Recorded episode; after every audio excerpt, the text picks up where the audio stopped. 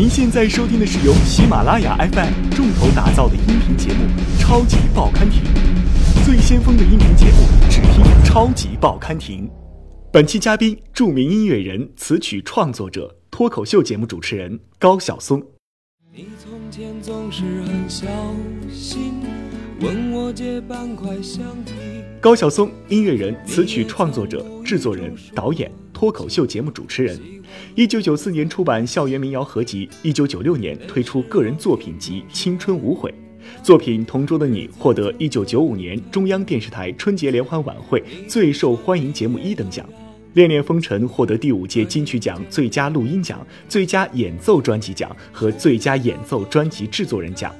两千零二年自编自导并作曲电影的《我心飞翔》获得法国里昂电影节最高奖和美国雪城电影节评委会奖。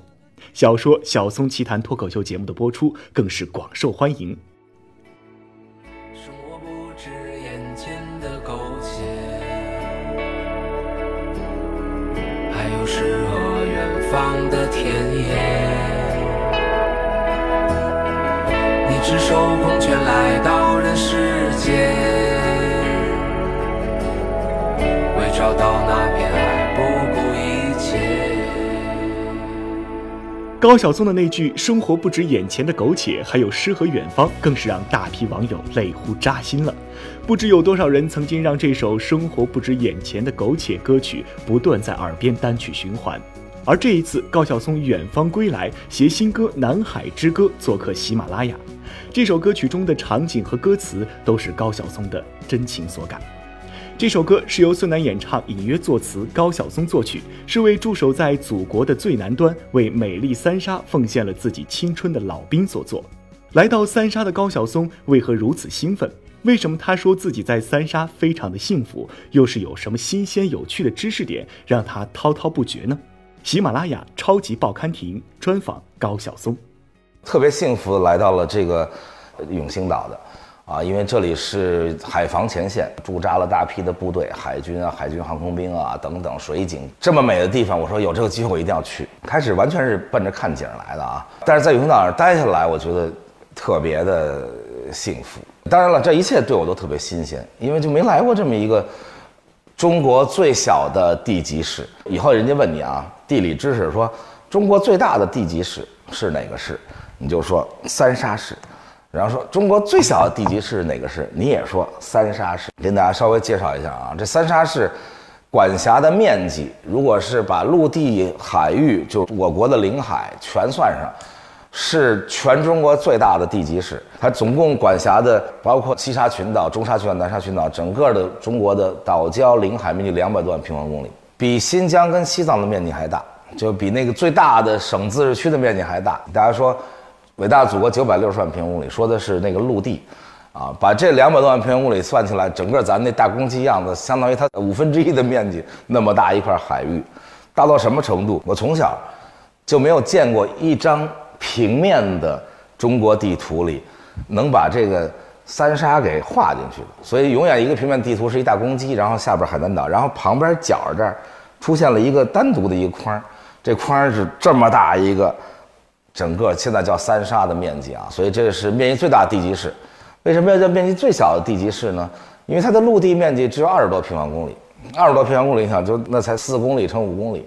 就走一圈就几个小时走完了，如果它拼起来的话，所以陆地面积最小的地级市也是这儿，人口最少的地级市也在这儿。大家知道，整个两百多万平方公里的地级市，总共户籍人口一共有四百四十八人，还不如咱们这个人口密集地方一村子。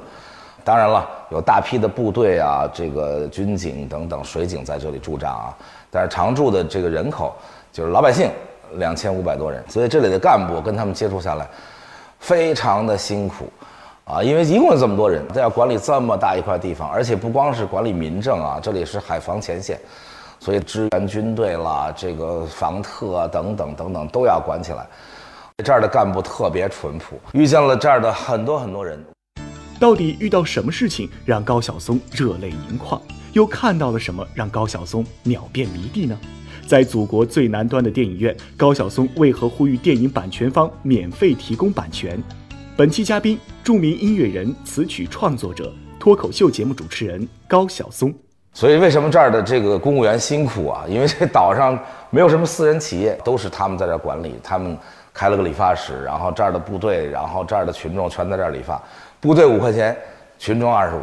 然后去看他们的学校，我第一次这个热泪盈眶。一共有二十九个学生，其中二十个是幼儿园的学生。我们在那看他们上课，当然上课质量很高啊。幼儿园就教英文，但是到楼上一看，这个三年级的学生就一个人在那。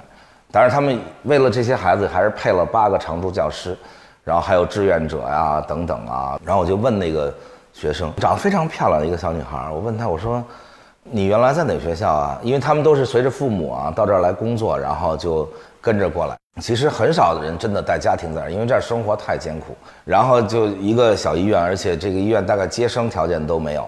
然后真的得了什么重要病，还得去运到三亚或者海口去治。更重要的是，这儿有大量的军事设施、雷达等等等等，那个到处都是天线。尤其我这大军迷啊，一下飞机我倒高兴了，那因为我是来几天嘛。我一看，哇，这儿飞机看到，哇，那儿雷达。但是真的生活在这儿人那么多的辐射，大家知道军用雷达，这不是一般的咱们那天线啊，啊，所以很多人都把家在海口，所以生活很艰苦。他们就这儿的干部都跟我说，说我们的孩子相当于半留守儿童。这个农村的留守儿童，大概父母一年回家两回，他们也就一年回家几回，大部分时间在这儿工作，啊，有的就真的就带过来了。所以这个女孩就是，我就问她，我说你原来在哪个学校？她说湛江十二小。我说：“那你想你那些同学们吗？”马上他就那种眼泪要出来了。他说：“我当然想了。大家想想看，一个孩子读书的时候，其实更重要的是跟同学们在一起，然后有那种集体，大家可以一起玩耍。但是他就一个人坐在一个教室里，啊好几个老师教他，但是他很孤单。啊，这个岛上的娱乐设施就是一个电影院。说到电影院，我一定要在这呼吁一下咱们的电影公司们啊，这电影院是去年才建好。啊，在这之前，整个岛上。”啊，这么多军民在这儿，连一个电影院都没有，就是偶尔放一场露天电影。啊，有了电影院之后，成了这岛上最最重要的一个娱乐活动中心。啊，然后岛上的政府为了能支持军队，包括在这儿的公务员那么辛苦，就决定免费。啊，但是免费就排队人特别多啊，每天一场电影，然后周末大概放三场。啊，但是。我问了他们一下，他们居然还在向电影公司付版权费。之前我每天都在呼吁版权啊、正版，但是现在我要倒过来呼吁一下这些电影公司：你们这一个电影这么大票房，动辄上亿、十亿的票房，咱们就不要再向这个三沙电影院收这版权费了，因为在这儿真的是唯一的娱乐设施，而且是祖国海防前线的，啊，在这儿的军人啊为祖国的付出，这不光是辐射大啊，这。湿度也很大，盐度也很大，所以在这儿生活非常的艰苦。很多老兵复员以后就留在这儿继续建设三沙，所以为了他们，我在这儿呼吁所有的电影公司啊，不但不要让他们付版权费，而且把咱们最好的电影啊同步在这儿给他们上映。他们自己跟我说，养猪猪跳海，养狗狗发呆。第一周来是天堂，因为我来这儿当然特幸福了，我就像天堂一样。说第二周就是人间。第三周就是炼狱，因为每天就这么小一个地方，然后除了那个电影院每天放一场电影以外，就没有任何娱乐设施了，然后也没有卡拉 OK 等等，每天就看到大家环着岛在散步、跑步，倒是很健康。说这么艰苦啊，主要说的是以前，当然以前也不是很久很久以前啊，就是大概几年前还是非常的艰苦，啊，现在已经有了红绿灯，还有一条北京街，北京街是这儿的最繁华一条街，上面有一个小超市。有一个理发室，有三家银行，然后有一个邮局。祖国最南端的邮局啊，到这儿人都要写个明信片给自己寄回去。但我问人家，人说大概就是这两年才建好，啊，所以这几年由于成立了三沙市啊，由于这个党和国家的关怀，这里已经生活的越来越好了啊。在三沙散步的夜晚，高晓松又有怎样的奇遇？天涯海角偶遇粉丝的他，为什么会感慨万千？《南海之歌》这首歌曲的背后又有哪些感人至深的故事呢？喜马拉雅超级报刊亭专访高晓松。我也没事干，到晚上我就在环儿岛散步，然后散步散到一个军营的门口，然后那哨兵特别正的站在那儿，然后突然看着我说：“你是高晓松老师吗？”哎，我还挺感动。我说到天涯海角了，有人叫我，我就过去，然后就跟他聊天。他说他是江苏南通人。十八岁当兵就来到了西沙，啊，当时最早在西沙一个非常小小岛叫金银岛，在那里服役，前五年在那儿，非常的艰苦，岛上大概只有十几个人，而且当时的整个通讯条件，岛上也没有手机信号，啊，要给妈妈通个电话，艰苦到什么程度？因为岛上只有军用的线路，但是老百姓从镇江没办法用军用线路打到他的岛上，最后怎么办呢？想了一个办法，就是他母亲用手机打到永兴岛。啊，永兴岛上能有手机信号，然后把手机打开免提，对着那个军用电话的那个话筒跟他说话。他在那个金银岛上拿军用电话起来跟妈妈说话，就这么艰苦的在那儿过了五年，然后又调到其他岛，最后又来到了这里。他十六年服役，一直在南海，然后他一直从士兵开始做到下士、中士、上士，现在是。四级军士长，我还问他，我说你做到四级军士长，你怎么还在这站岗啊？就自己抱个枪在那。他说我们党员干部当然要以身作则了，那我当然要带头站岗。然后我说那你老婆孩子呢？他说他们在江苏老家。我说啊，那你多长时间看他们一次啊？他说一年能回去一次吧。然后他们也来过一次，然后就跟我讲他跟他的太太怎么认识的，这初恋啊啊！那时候他已经快三十岁了。才有第一次初恋，然后人家怎么认识的？都是网上认识的，所以感谢互联网啊，让我们守在南疆的这个士兵也能通过互联网谈恋爱。然后也是江苏的姑娘，而且是江苏工学院的学生。那个时候在大学的时候，他们俩就在网上就认识了，聊得很投机，啊，最后就约了他休假的时候回老家见面。然后那女生有一米七一高，他大概一米六八吧，但是他当时。他不相信人家一米七，他说他一米八，结果最后去见的时候，他说我就把那个军靴也穿上，还把我那大盖帽戴上，这样的话我就看着像一米八。然后见了面，人家还问他说你热不热呀？就穿着大靴子戴着帽，他说我不热，我不热。然后具体过程就不讲了啊。总而言之，最后。他就表白了，表白以后还要跟他说，我一定要跟你讲，你嫁给一个军人，你就选择了孤独跟寂寞，因为我得在海防前线服役。我没有见过那个女生啊，但是我一定要向她致敬，然后义无反顾地嫁给他。那女生大学毕业了，就在江苏工作，一边工作一边带他们的孩子，他们的孩子的名字叫杜爱莎。其他人都说你这个女孩怎么叫这个莎？女孩应该加个草字头。他说不要加草字头，因为我就在这里是我的第二故乡。我在故乡成长了十八年，我在这里待了十六年。然后他说我很内疚，因为他们一共就来过一次西沙来看他。一六年的春节，刚刚在一起待了三天，大年初三紧急任务又集合，他就去执行任务了。后来我就问他，我说那你今后怎么打算啊？他说我再过一两年我就退役了。我说退役以后你怎么办呢？是嗯回家乡还是留在这儿？因为我们见到很多特别感人的退伍老兵，最后就留在这儿了。他说：“那我还是回家乡吧，因为老婆孩子都在那边。”我说：“回家乡你去干什么呢？”他说：“我不知道。”他说：“我已经啊离开大陆，离开这个社会十几年，我也不知道外面世界什么样子，我也不知道我回去能干什么。我除了当兵，我别的也都不会。”听得非常伤感。我说：“那你们这个退役以后什么待遇呢？”他说：“我家乡还好，我家乡江苏因为这个比较富有，所以。”一个像他这样的四级军事长退伍，如果他自谋生路的话，呃，一次能给到八十多万；如果是他按照事业编制就是转业的话，大概给他折算军龄，一年折算七千块钱，就是他服役大概十七八年的话，能拿个到十多万块钱。啊，当然了，人家真的是为了祖国啊，为了自己的信念、自己的职责、荣誉在这里。那我们作为老百姓就特别爱算钱嘛。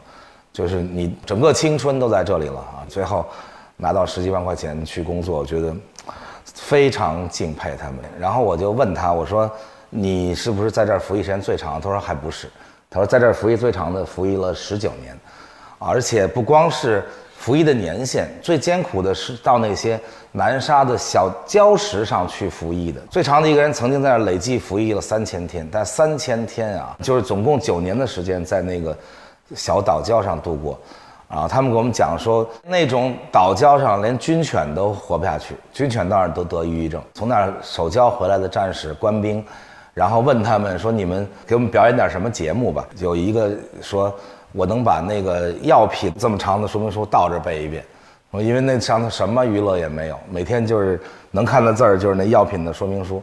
另外一个战士说：“我能连续做两千个俯卧撑。”这就是他们所有的这种。啊娱乐活动了。而且在仅仅几年前吧，就是这儿还没有呃通航啊什么之前，连淡水都很艰苦啊。当然我们这次来我也很珍惜，我平常洗澡都开着水一直，但是知道这儿的水是海水淡化的水，很艰苦的，所以我就赶紧冲一下关了，然后抹肥皂。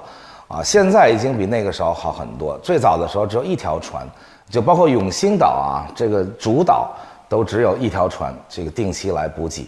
这岛上只有一口水井，但是水井里水也是咸的，所以淡水全靠两个办法，一个就是那条船来补给，另一个就是他们收集雨水。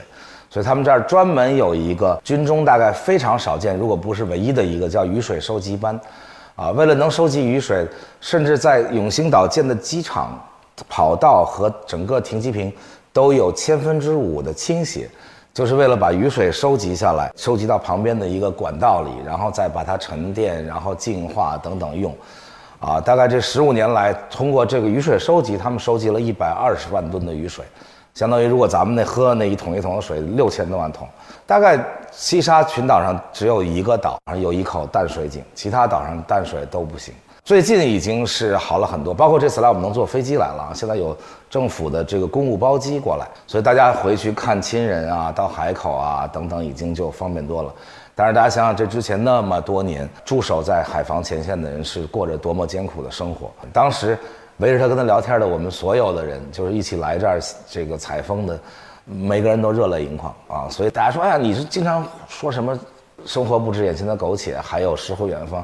你胡说八道，没有房子怎么去远方？不挣了钱怎么去远方？我就特别希望有一天你们能来到这个西沙，来到海防前线看看这些人，就包括这个我们这几天在几个小岛上来回跑，坐那个冲锋舟，啊，当然那不是部队的啊，其实就是民间交通工具，就叫它冲锋舟，然后就开船开的特别溜的一个面庞黝黑、坚毅的一个男子，因为我永远坐在他身后或者坐在旁边看他。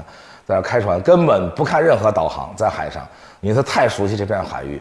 后来我说你是从哪儿来的？他说我是老兵，说我在南海舰队服役很多年。他也是做到四级军师长，然后就退役了。他说退役以后我就在这儿开船，然后每天就往返于那些小岛，根本不看导航，在各种暗礁险滩中间穿梭，很多很多这样的事情啊。包括我在这个渔村，看看他们那儿的渔民，啊，一看渔村住的真好。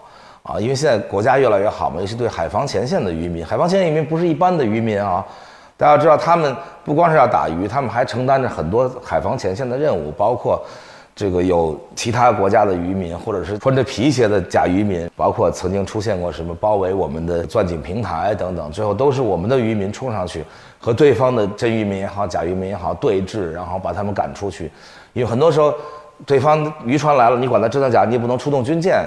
那就他们都上去，所以这儿的渔民是非常不同的啊。然后看到很多消防战士，然后你说，哎，高老师你在这儿，然后就跟他们又照相等等。我在这儿都是那种特别高兴的跟大家，因为我觉得我除了来采风以外，我如果能起到一点点慰劳一下这儿的士兵啊等等，能跟他们聊聊天照个相，我能尽到一点点公民的责任，我觉得自己非常幸福。然后就跟他们聊天说，你们怎么来的呀？他说：“我们在整个全省选拔来到这里。”我说：“志愿来的人多吗？”他说：“当然多了。”说：“我们这就这么点人，当时报名的全省的消防官兵有三千多人，最后经过严格选拔才能到这儿。”我说：“这里多艰苦啊！你们在海南岛当这个消防兵多好，在这儿什么也没有，连女生也没有，恋爱也没得谈。”就是他们说：“我们当兵能当到祖国南大门服役，觉得这是无比的光荣。虽然我们现在……”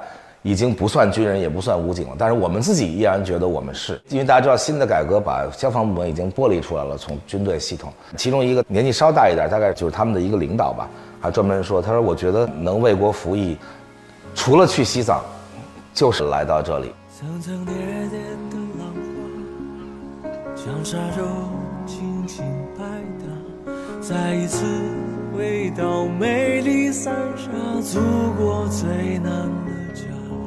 我们曾在这儿驻扎，守护着海角天涯，数不尽那多少落日晚霞，多少风吹雨打。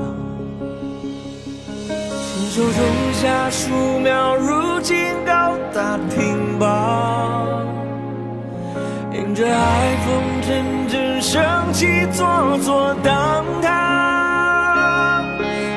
苦中作乐，四海为家，感受寂寞，真心无暇。风霜爬上脸颊，不怕岁月冲刷。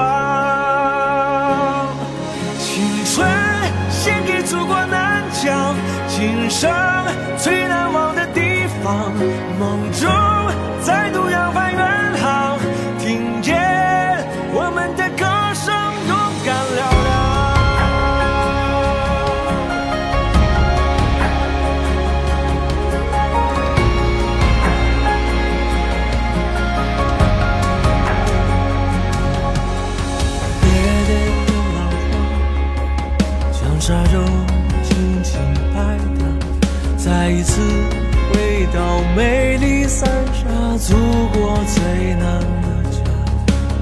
曾在这儿驻扎，守护着海角天涯，数不尽那多少落日晚霞，多少风吹雨打。亲手种下树苗，如今高大挺拔。